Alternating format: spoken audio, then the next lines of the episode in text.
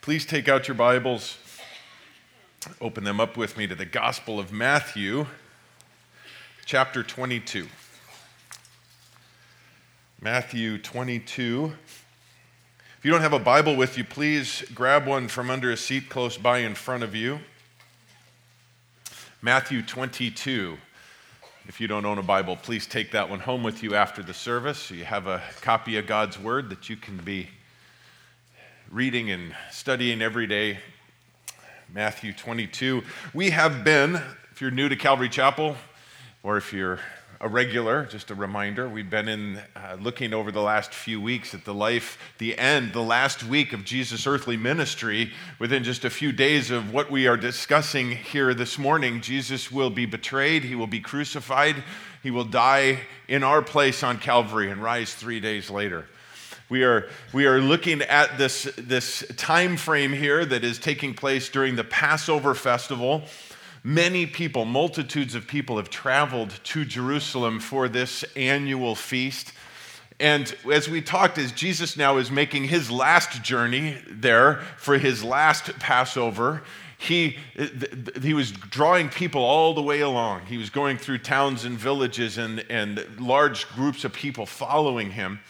And tremendous amount of people now, as they are on top of the Temple Mount, as Jesus has now been, we've been looking at the last couple of weeks, Jesus confronting the religious leaders. And though there was a, a, direct conversation going on between them, no doubt a multitude of people gathered around and hearing this exchange going on. The religious leaders looking to take advantage of that to try to discredit Jesus, and Jesus using that as a continued platform. And even as we will look at today, his heart, even for those religious leaders, was to continue to offer the truth in the hopes that they would repent and turn and receive the truth. We saw back into chapter 21 as we've been looking through this, as since Jesus has come, his ministry has, has not stopped. He's, he spoke in parables to them. The kingdom, more kingdom parables, the kingdom of heaven is like, and continuing again to extend the truth to these religious leaders in the hopes that they would, the light would come on, that they would, that they would understand the truth, that they would see him for who he is. But again, we see it again and again and again in their responses, even in their questions that they bring to Him, the hardness of their hearts. And behind all of the questions and, and in their own hearts, we see this isn't just something that we could look at, okay, well, those were the Pharisees back then, just a story in the past. We see that, that, same, that same attitude woven throughout the society today, the world today, when it comes to Jesus. We see that, that people, people are okay with a Savior as long as that Savior comes on their terms. They're okay with, with, with this, this idea of Jesus as long as this whole idea of Jesus and God can fit into their understanding. If it goes past what I can understand, hey, we're stepping out of bounds there. As long as Jesus can fit into my preconceived ideas of what God should be, as long as Jesus' plans for my life fit perfectly in with my plans for my life, Jesus, you can get in the boat, just don't rock it, as long as you're rowing the same way I am. But Jesus comes confronting that, turning that whole idea upside down.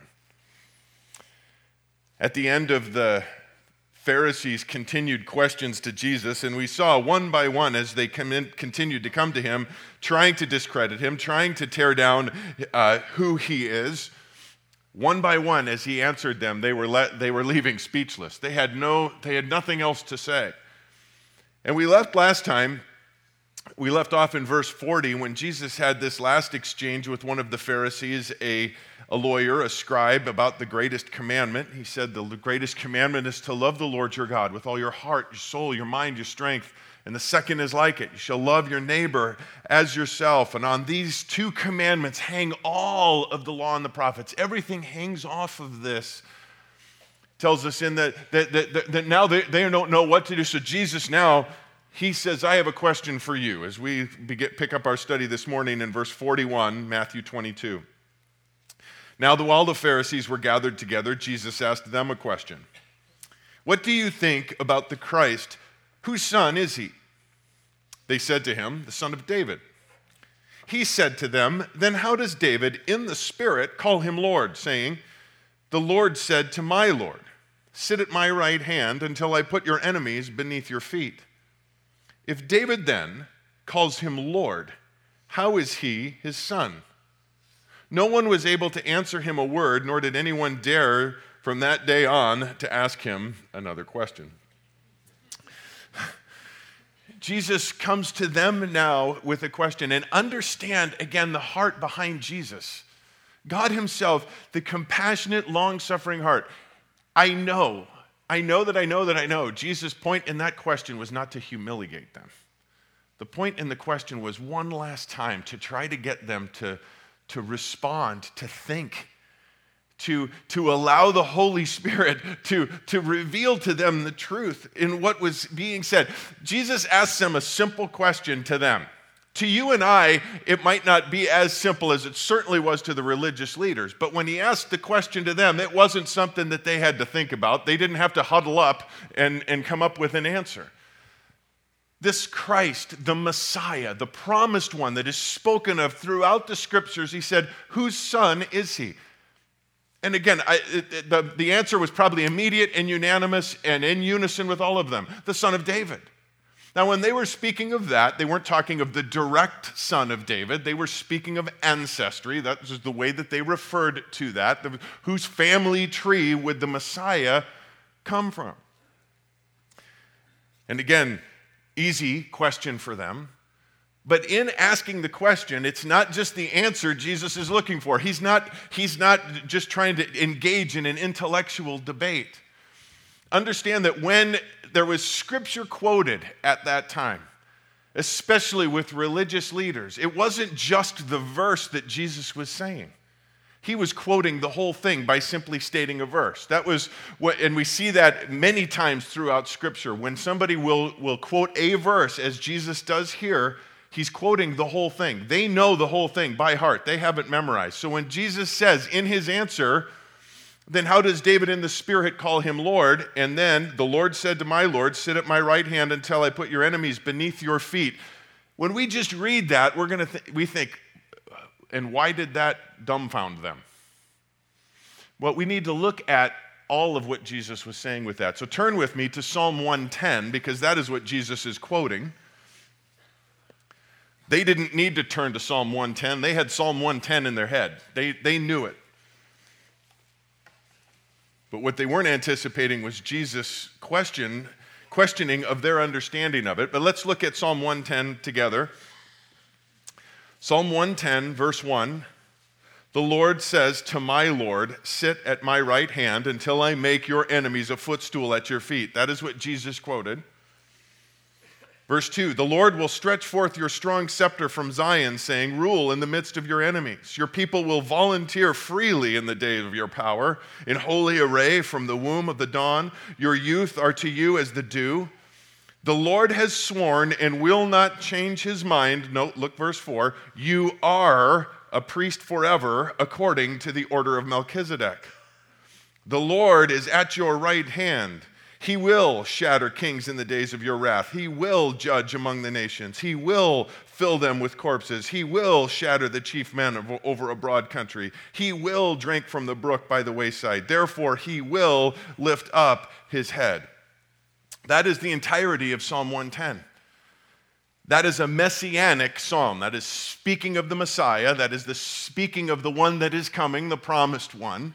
And again, there's no argument there. Jesus and the Pharisees, they're on common ground at this point. But when Jesus says, then answer me this How is it that David, in the Spirit, says, The Lord says to my Lord? Now, in the Greek, in the Matthew text, those two words, Lord, are the same word in Greek. It's kurios. It's the word that we used when we describe one who is a master over a slave. It's one of the common terms used throughout the New Testament. But in the Old Testament, Psalm 110, it literally says, The Lord, that is Jehovah, said to my Lord, Adonai. Jehovah being the name, the, the name of God, the name that was so holy that they couldn't pronounce it or write it, in its, write it out in its entirety. And then Adonai was the title that they used instead of the name. With that, Jesus is calling into question their belief of who the Messiah was going to be. They were looking for an earthly man, a human being, just a man to come and be and take the place of David to rule from Jerusalem, from a throne in Jerusalem, and to over, overthrow the Romans, to have an earthly deliverer missing the entire point that the Messiah is coming first, not as a conquering king, but as a suffering servant. Drawing the point that it is not just a man. He says, The Lord says to my Lord, drawing, yes, he's not arguing that he's the son of David, but he's saying he's much more than just the son of David. He's the son of God. The Lord says to my Lord, David acknowledging that this one that will come from me is far above me. He is deity as well. Not just in his humanity, but in his deity. They missed that part. But notice too, also, he says that where is he seated? He's seated at the right hand of God in heaven. He's seated there in heaven. His, his, his throne is in heaven, not in Jerusalem. And notice his role, not as king initially. He says, You will shatter kings, you will rule. But notice his role right now you are a priest forever. And there's a whole lot more with that, where a king could, a, a, an earthly king could also not be an earthly high priest. This again has to be a heavenly thing. But Jesus, again, drawing their their attention to the entirety. And in that, when they see it, they are they're, they're, they're blindsided with the truth. And again, he's challenging them to hear, hear what God is saying to them. He, he challenged them at another time. He says, You search the scriptures because you think that in them you will find eternal life. He says, You're missing it. The scriptures testify about me. And here again, one more time, he is saying, the Messiah is standing right in front of you. Without saying those exact words, that is exactly what he is saying. And it tells us that they are left speechless. They don't know, they don't know how to respond. They don't know what it is that they should do, so they, they leave. they walk away. What a shame. Again, another example of someone coming face to face with the truth, coming face to face with who Jesus is, and instead of responding broken and repentant, they walk away. Well, we see Jesus, he questions the Pharisees with this question, but bottom line is it's a question that every single human being that has ever lived, including every one of us in this room today, has to answer this Messiah, this Christ, this Jesus, who is he? Whose, whose son is he? Who is he? And not, again, just like what Jesus is asking them, it's not an intellectual thing to just answer a question. It's not just the answer, it's the, it's the, the, the reason behind the answer. This, isn't, this is hugely important because it's eternal consequences involved for everyone who answers the question. Who is he? Well, I'd like to have you turn with me to the book of Hebrews because the author of Hebrews has a lot to say about the identity of this one that we call Lord, the Lord Jesus. Hebrews chapter 1.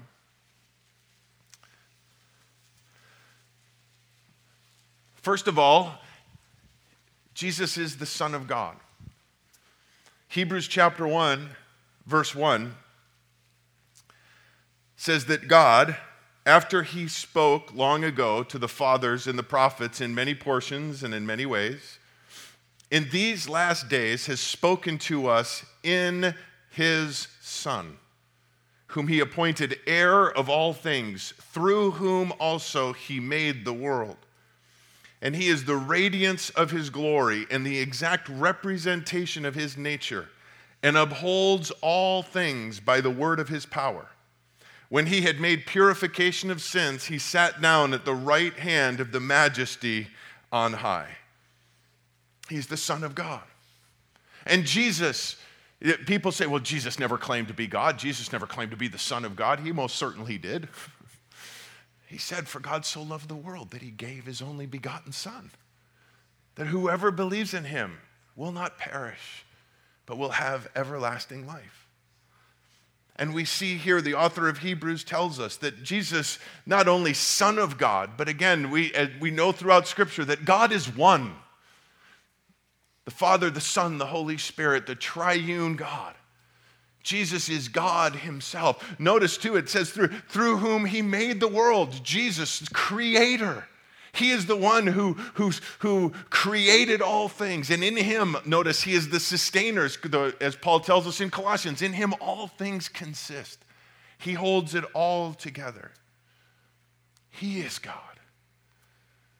Again, so many people try to, try to create a God and even make Jesus into something that, that is of their own creation. And I'm dumbfounded by that. Why would you want to worship something you created instead of someone who created you? to me, it doesn't make any sense. Something of my own creation to worship. Jesus, the Son of God. The Son of David, we've seen that. And that's not something that, J- that Jesus ever shied away from. He never corrected anyone. I mean, he was called that often. We, saw, we noticed that a few chapters ago when the blind men cried out to him, Son of David, have mercy on me. That is a messianic term. That is a term that meant a lot to the Jewish people. That's the one that was promised to come throughout scriptures. We've been studying on, on, Wednesday nights. If you've never been a part of that, we have a Wednesday night Bible study as well. We're going through the Old Testament. We're in 2 Samuel right now, and in 2 Samuel chapter 7, God makes a promise to David that an heir of his will sit on the throne forever, pointing to the Messiah that is coming.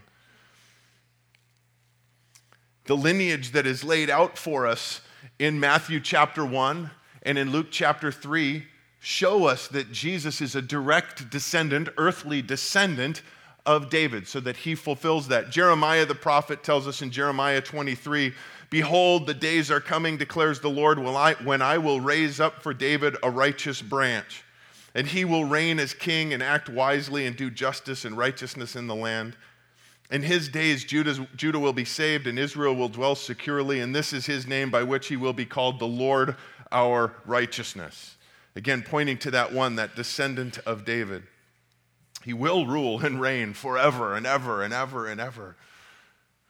But he came first as the suffering servant.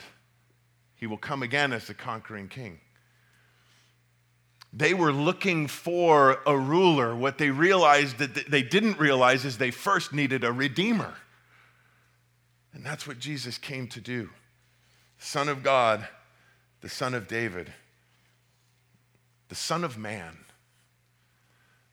Jesus' favorite designation for himself. He called himself the Son of Man. It's recorded for us 78 times in the Gospels. The Son of Man. It tells us that he emptied himself. He took on the form of a bondservant, being made in the likeness of men Paul's records for us. Stepping out of heaven, stepping off of his throne in glory, humbling himself to the point of becoming one of us. We will never understand the condescension that that, that step took. For God Himself to become one of us, to put on human flesh. And He didn't do it reluctantly, He did it willingly, He did it joyfully.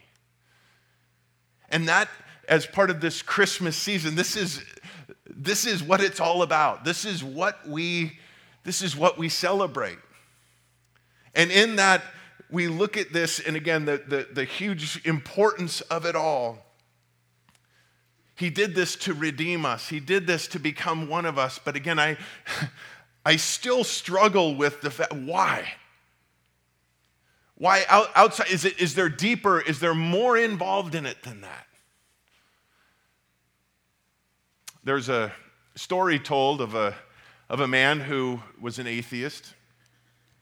And one Christmas Eve, family had always, his wife and kids and his parents and everything, they had always gone to Christmas Eve service. And he finally just had had enough. And he called his wife into the other room. He goes, Just tell, tell the rest of the family I'm not feeling good.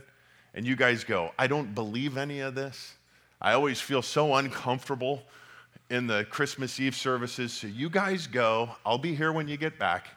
Just tell them I'm not feeling well. So they all they all left. Now this is taking place in the Midwest somewhere, and it's a cold, wintry Christmas Eve, and they're they're on a they're on a farm, and there's a big barn outside, and so he curls up by the fire and and gets out a book and he starts to read, and he hears this bang. And, didn't, and all of a sudden he didn't hear it again, so he goes back to reading, and all of a sudden there it is again, bang. He, th- he realizes that something is banging against the window. So he goes out onto the patio, and there's a bird. And the bird is, is, is cold, it's freezing, the wind is blowing, the snow is blowing. It's trying to get to fly in through the window to come in where it's warm. And he's like, okay, what do I do? What do I do? So he goes and he opens up the barn doors. He feels compassion for this bird. I mean, it's cold out. So he opens up the barn doors and he tries to shoo the bird in. And, and the bird won't, won't listen, kind of goes flying around him and tries to fly back through the window and hits, falls back down again. He's like, what, what can I do? How did I get this bird in there? I know, I'll get some breadcrumbs. So he goes into the kitchen, he gets some bread, and he starts putting breadcrumbs out, trying to woo the bird, trying to get it to follow him over to the, and it eats a piece of bread, but then it flies back up and into the window. He said, man, this stupid bird, I'm trying to, and it won't let, I, if, I, if only I could become a bird, and then I could tell it, I could show it, I could, I could, I could fly and it could follow me there. If only I could be, become a bird. And it dawned on him. I never understood why this God would come and be born a baby. That's, that seems so stupid to me. But now it all made sense. Because we're bird brains. and we're not going to get it. So he came to, to bring it to us. Turn with me to Hebrews chapter 2.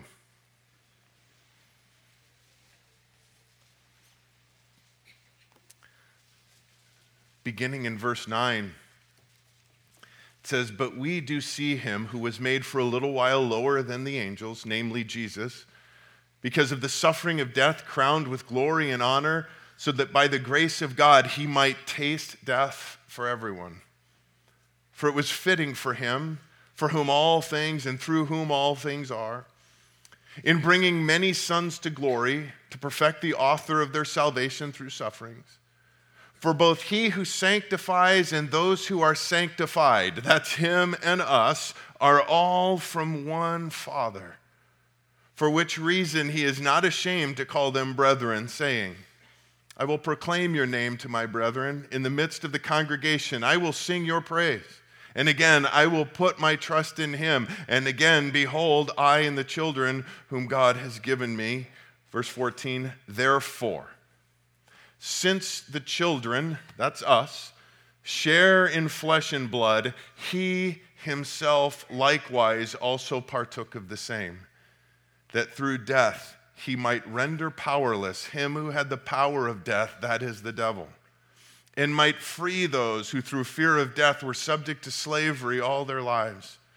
For assuredly, he does not give help to the angels, but he gives help to the descendants of Abraham. Verse 17, therefore, he had to be made like his brethren in all things, so that he might become a merciful and faithful high priest in the things pertaining to God to make propitiation for the sins of the people. For since he himself was tempted in that which he has suffered, he is able to come to the aid of those who are tempted. He became one of us so that he could, he could pay the penalty for us, but also so that he could come to the aid. He could, he could lead and guide and direct becoming one of us. There's this amazing thing I found this week that I, would never heard of before. It's a harmonic phenomenon, and it's called sympathetic resonance. And if you're a musician, you've maybe heard of that term before sympathetic resonance. And the way that I could describe it best to you is that if there are two perfectly tuned pianos sitting together in a room, and you strike a note on one of the pianos, that same note will resonate without touching that other piano on the string of the other piano perfectly. It's a phenomenon that, that, that, if they're t- tuned together, that same note will resonate in the other piano. Do you know that we are perfectly in tune when we are with Him? The notes in us resonate in Him, and the notes in Him resonate in us. That's not possible unless He became one of us. That's not possible unless He put on human flesh and lived a life like us. The author of Hebrews tells us that in, in chapter 4, verse 14. Therefore, since we have a great high priest who passed through the heavens, Jesus, the Son of God, let us hold fast our confession. For we do not have a high priest who cannot sympathize with our weaknesses but one who has been tempted in all things as we are, yet without sin. Therefore, let us draw near with confidence to the throne of grace so that we may receive mercy and find grace to help in time of need. Whatever you're going through, whatever difficulty you're facing, whatever trial, whatever pain. Jesus isn't up in heaven going, oh, that's got to hurt. He's up in heaven going, oh, that hurts. It resonates with him. We have a compassionate high priest who sympathizes, who feels, who intercedes on our behalf. Yes, we have salvation in him. Yes, we have eternal life in him, but that life does not start someday, somewhere out there. It's now. Amazing. Christmas. Again, I pray that this, this awe and wonder doesn't leave as we pack up the stuff and put it away in the garage for another year. Mentioned that Pastor Tony and Melissa welcomed their newest baby on Christmas Eve. It was a couple of weeks ago. Tony was telling me about a, ex, a conversation he was having with their oldest boy, Judah, who's four. And he, was, he asked him the question. He said, Hey, Judah, on Judah's birthday, who gets presents? And Judah, if, you've, if you know Judah, Judah does. on, on Abby's birthday, who gets presents? Well, Abby does. On Jesus' birthday, who gets presents? Judah and Abby do. on Jesus' birthday, we all get the greatest gift that's ever been given. The people who walked in darkness have seen a great light. Those who dwelt in the land of the shadow of death, upon them a light has shined. For unto us a child is born, unto us a son is given, and the government will be upon his shoulder, and na- his name will be called Wonderful, Counselor Mighty God, everlasting Father, Prince of Peace. Of the increase of his government and peace there will be no end upon the throne of David and over his kingdom to order it and establish it with judgment and justice from that time forward, even forever. The zeal of the Lord of hosts will perform this. If you were here Thursday night, I commented on that and mentioned that. The zeal of the Lord of hosts. That word zeal, it means passion, it means enthusiasm, it literally means jealousy. The jealousy of the Lord. One of the names of God, that Hebrew word kana, one of the names of God in the Old Testament in Exodus, El Kana, the God of jealousy. We think jealousy, that's not a good thing. Well, you're right, it's not amongst us because our flesh gets in the way. We're jealous for us. God is jealous for us. when that is a godly jealousy and He is jealous for us, that's a great thing. It's that love, it's that passion that drove him to step willingly off of his throne. That love that drove him to, to live that perfect, sinless life and then to be nailed to a cross, to shed his blood. It tells us for the joy that was set before him, he endured the cross. That joy is you and I. As I mentioned, uh, this question that Jesus poses to the Pharisees What do you think about the Christ? He worded it a little differently one day when he was with his disciples. He said, Who do, who do men say that the Son of Man is? What, what are people saying about me? And there was a whole lot of things that were being said about Jesus. And there's a whole lot of things being said about Jesus today. If you leave here today and you go to Starbucks or you go to a restaurant or you go to the mall or whatever and you just start asking people, hey, who do you think Jesus is? You're going to get a myriad of answers. But Jesus said to them after that, He says, okay, but who do you say that I am? And that's the question we all have to answer. That's the question that everyone has to answer. It doesn't matter who I think Jesus is. It doesn't matter what Calvary Chapel thinks Jesus is. It doesn't matter what your parents think Jesus is or who Jesus is. It matters who you think Jesus is. Every one of us has to answer that. He is the Christ, the Son of the living God. He is God Himself who stepped off th- His throne in heaven, lived a perfect, sinless life, and then died in your place on the cross. He rose three days later to show that that sacrifice on your behalf was accepted but if you have never embraced that, if you have never accepted that truth, if you've never made Jesus Lord of your life, do not leave here today. Don't harden your hearts. Don't walk away as the Pharisees did. It's not a bunch of hoops to jump through, there's no magic formula. God is not a God of formulas, He's a God of forgiveness. And you need to humbly come to Him and ask for it. You need to trust in Him and Him alone for your salvation. You need to bring Him your sin, and He will forgive you and he will give you eternal life. But that's a transaction between you and him, and it has to be done personally. You might be here today too, and, and you've accepted the Lord, you are a believer, but you've wandered away.